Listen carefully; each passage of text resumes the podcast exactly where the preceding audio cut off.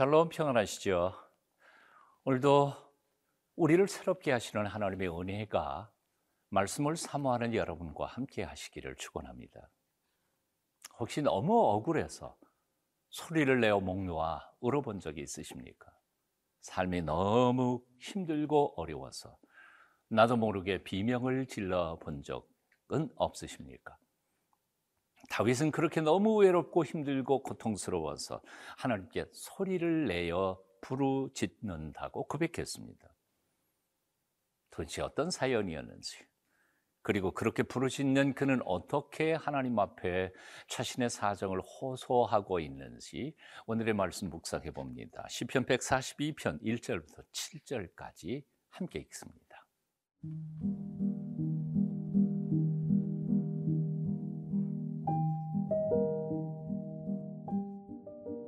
시편 142편 1절에서 7절 말씀입니다.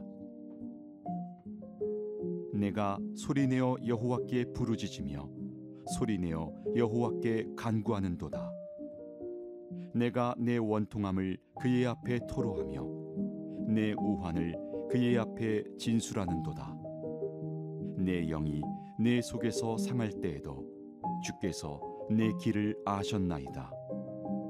내가 가는 길에 그들이 나를 잡으려고 올무를 숨겼나이다. 오른쪽을 살펴보소서.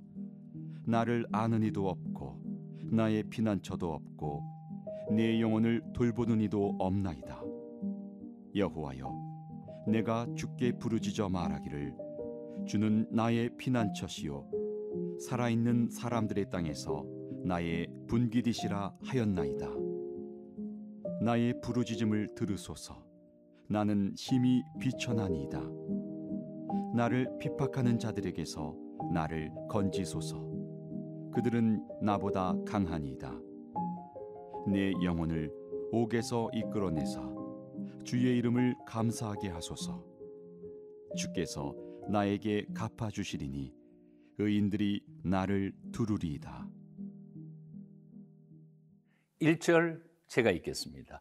내가 소리내어 여호와께 부르짖으며 소리내어 여호와께 간구하는도다. 한 절에서 소리내어라는 말을 두 번이나 반복하고 있습니다. 그만큼 다윗은 절박하게 하나님을 부르며 도우심을 구하고 있는 것입니다. 2절은 또 이렇게 이어갑니다. 내가 내 원통함을 그의 앞에 토로하며 내 우환을 그의 앞에 진술하는도다. 내 원통함 그리고 내 우환 자신이 갖고 있는 이 문제가 얼마나 가슴을 치고 아프게 하고 있는지 그 질환 어, 질병이라는 뜻 아니겠습니까? 우환 고통스러운지를 다 쏟아내 놓고 있었던 거죠. 그런데도 다윗의 이 기도하는 어, 모습 속에서 한 가지 결코 흔들리지 않는 중요한 사실 하나가 있다는 것을 발견하게 됩니다. 그것은 다름 아니라 아무리 다급하고 힘들고 어려운 중에도 살아계신 여호와 하나님 앞을 그는 떠나지 않고 있다는 사실입니다. 그 자리를 지키고 있었다는 거죠. 그리고 하나님 이외에 다른 도움의 손길을 구하려고 하지 않고 있다는 거죠. 참 놀라운 일이라고 생각합니다. 많은 사람들은 어려운 일에 부딪히게 되면 자신이 할 수 있는 모든 방법을 다 추구해 봅니다. 이 방법 쓰다가 안 되면 다른 방법. 저 방법 하다가 보면 아, 안 되면 또 다른 방법을 구하게 되죠. 이 사람에게 찾아가서 도움을 구했는데 도움이 안 되면 또 다른 사람을 찾는 거죠. 내가 하여튼 가능한 대로 내가 도움을 할수 있는 모든 사람들을 찾아가서 이 문제를 풀어보려고 애를 쓰는 겁니다. 그런데 다윗은 그렇지 않았다는 겁니다. 오직 하나님 여호와 앞에만 엎드렸습니다. 오늘 본문 2절 말씀을 다시 읽어봅니다. 내가 내 원통함을 그의 앞에 토로하며 내 우환을 그의 앞에 진술하는도다. 그의 앞에라고 반복해서 소개하고 있습니다. 다윗은 지금 그의 원통함을 누구에게 고하고 있습니까? 바로 그의 앞에 하나님께 고하고 있습니다. 다윗은 그의 우환을 누구에게 토로하고 있습니까? 그의 앞에 하나님 앞에죠. 오직 다윗은 하나님 앞에서 하나님께만 자신의 고통과 아프고 괴로운 사정을 토로하고 내놓고 어, 소리 지져 울부짖고 있었다는 것입니다. 사랑하는 여러분, 억울한 일 당했습니까? 너무 억울해서 소리를 내면서 통곡한 때가 있었습니까? 그런데도 하나님이 침묵하고 계시는 것처럼 느낄 때가 있습니까? 하나님이 나를 외면하는 것처럼 느껴질 때는 없었습니까? 마치 그가 왼쪽에서 일하시나 내가 만날 수 없고 그가 오른쪽으로 돌이키시나 내가 배울 수 없구나 했던 욥기 23장 9절의 그 처절한 욥의 고백이 혹시 여러분의 고백은 아니셨습니까? 그런 때 혹시 하나님 말고 다른 도움의 손길을 구해본 적은 없으셨는지요?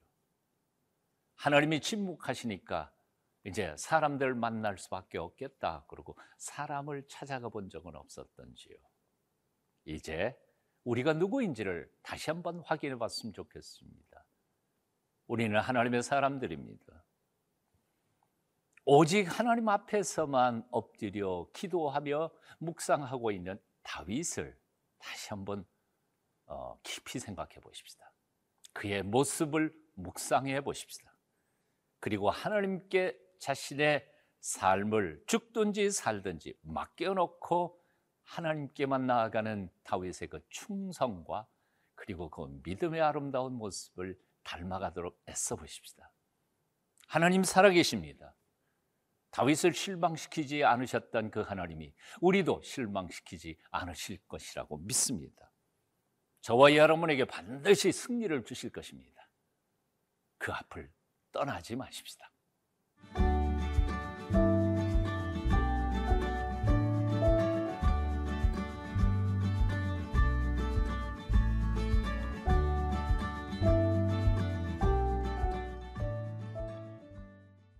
다윗이 그토록 소리내어 울부짖을 수밖에 없었던 그 고통, 원통함, 그토록 간절히 하나님 앞에 자신의 속을 토로해야 했던 그 우환, 어떤 문제였을까요? 우리는 정확히 알 수 없습니다.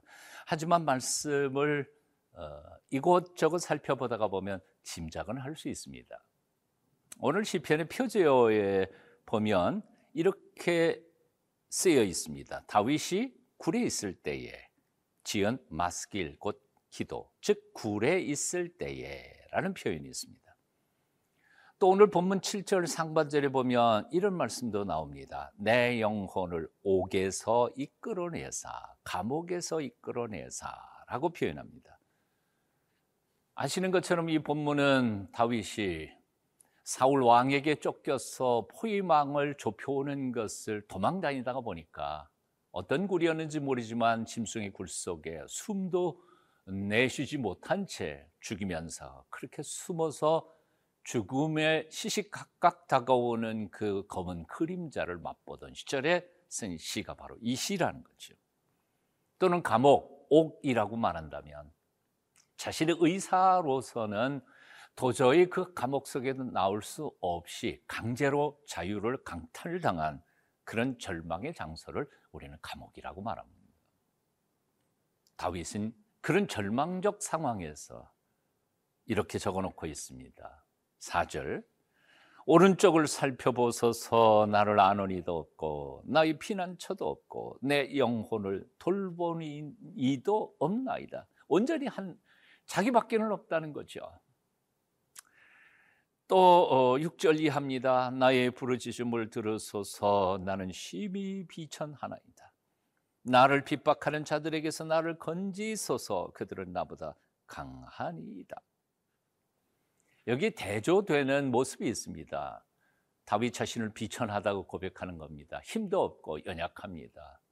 자신이 동원할 수 있는 힘은 아무것도 없습니다. 하지만 그의 대적자들은 심히 강합니다. 그래서 그들의 강한 손에서 벗어날 방법은 없는 겁니다. 그런 절망적인 아픔 속에서 그는 이렇게 부르짖습니다. 도와달라고요. 5절입니다. 여호와여 내가 주께 부르짖어 말하기를 주는 나의 피난처시요 살아있는 사람들의 땅에서 나의 분깃이시라 하였나이다. 다윗이 붙잡고 있는 것은 딱 하나밖에 없습니다. 하나님 그분입니다. 하나님만이 나의 피난처시라고 생각하고 고백하고 선언하면서 그 감옥 속에서 혹은 굴 속에서 하나님만 우러러 앙망하며 기도하던 것이었습니다. 그에게 하나님께서 피난처가 되셨고 그의 인생을 인도하셨습니다. 사랑하는 여러분, 하나님이 우리의 피난처이신 것을 믿으십니까? 하나님만이 우리의 참된 구원자이심을 믿으십니까?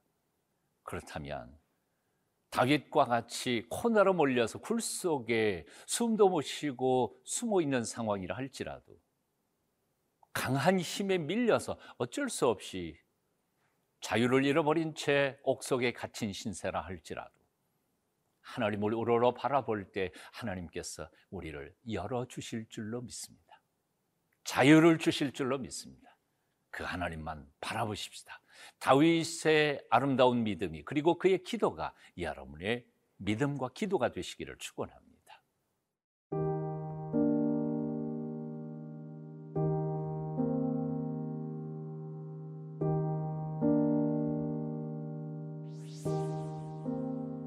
직면한 문제가 아무리 다급하고 힘들어도 우리가 하나님의 곁을 떠나지 않도록 하나님 앞에서 끝까지 버티고 이겨낼 수 있도록 우리에게 힘과 용기와 지혜를 더하여 주시옵소서. 예수님 이름으로 기도합니다. 아멘.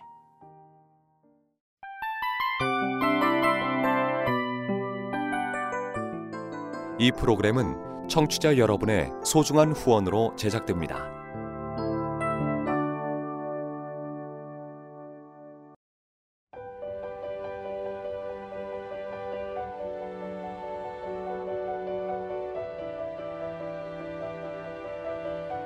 세상에는 수많은 교회들이 있지만 더 깊이 있는 말씀 강해를 찾기 위해 크기로만 교회를 선정하지 않습니다. 보다 좋은 영적 콘텐츠를 더 많이 나누기 위해 방송비를 받지 않습니다.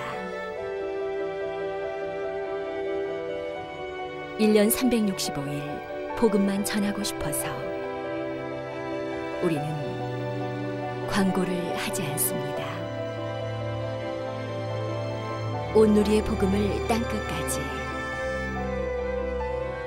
CGN TV와 함께 땅끝 선교사가 되주세요.